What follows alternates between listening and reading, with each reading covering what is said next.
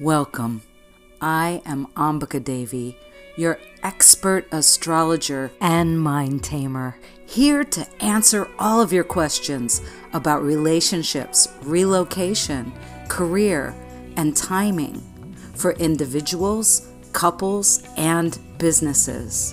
I have published in periodicals since 1987, and I have appeared on the Learning Channel as a relationship expert astrologer. Visit ambikadevi.com. That's A M B I K A D E V I.com and find all of my newest happenings, interviews of me, my books, and subscribe to my blog. While you're there, visit my calendar and set up your next appointment. I look forward to seeing you. And remember, the stars are here to guide us, and I am your navigator. Get ready to manifest your year ahead in 2024. Written on November 15th, 2023, copyright Ambika Devi. Do you notice the transiting planets and the effect the moon has on your moods and behavior patterns? I bet you do, but that you have not made the cognitive connection between these and your state of being. The most recent new moon was in my sun sign of Scorpio on Monday, November 13th. Upon awakening that morning, I had the urge to purge. I got into some top cabinet spaces where old remedies resided that are no longer needed and cleared them out. This inspired me to create a virtual gathering for all of us to join together in a cozy evening on Zoom where I'm going to give you information about the upcoming eclipse seasons in 2024, teach you a powerful prosperity mantra, and lead you in a soothing creative visualization guided meditation that is going to keep you happy, healthy, and magnetically attracting all that you desire in the coming year. I suggest you begin making your list of what you want and your must haves now to prepare. For those of you listening to my podcast, there's a link in the post that goes along with this, or you can find free tickets on Eventbrite. And of course, there's a place to get them in my blog post. But before you start manifesting those lists, I urge you to make space. I began by using up tea bags that I had been accumulating from previous travels. These last few years, I've been here in cyberspace, connecting with all of you virtually. But now my kitchen has a lot more space. Some of us are magnets for stuff. I grew up in an antique store. My mother had a passion for early American folk objects and art and just about everything in our house had a price tag on it.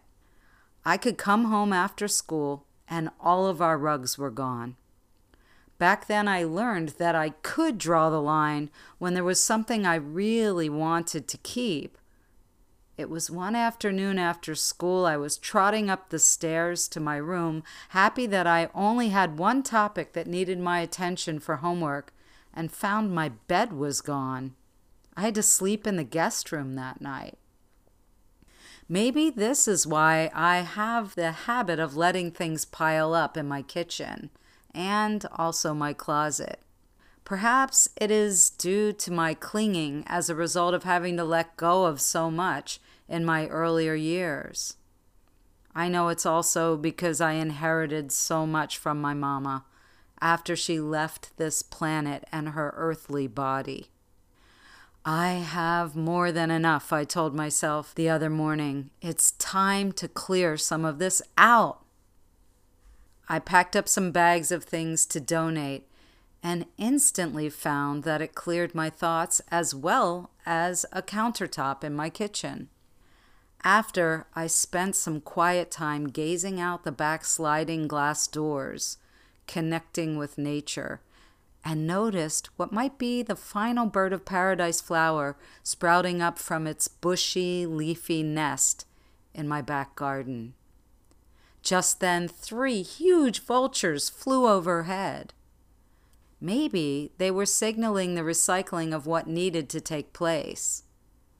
I also noticed a group of hawks circling in the distance with their sharp sight. This reminded me that it's important to become 100% clear about what we want before we begin any manifestation process.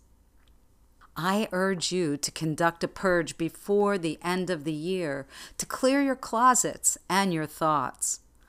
I find that doing this makes way for a much needed clean slate before I begin planning what I want to manifest, especially at the end of a year when I'm looking at a new year.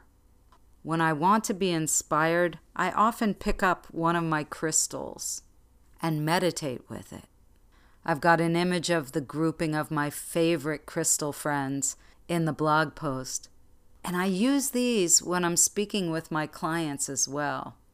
They help to tune me in to my intuition. For those of you listening to this in my podcast, the grouping of stones that I have a picture of in the blog post are prehnite, selenite, orthoceras, golden selenite, a prophecy stone, and kyanite. Speaking of crystals and intuition, there's a fun way to learn about the mineral kingdom and enjoy inspiring positive thoughts that can help you carve new neural pathways. It's the Crystal Intentions Oracle, and there is a link for it in the podcast as well as, of course, in the blog post. I look forward to having you join me on December 19th at 7:30 p.m. Eastern Time. Be sure to share this with your friends and prepare to have the best year ever.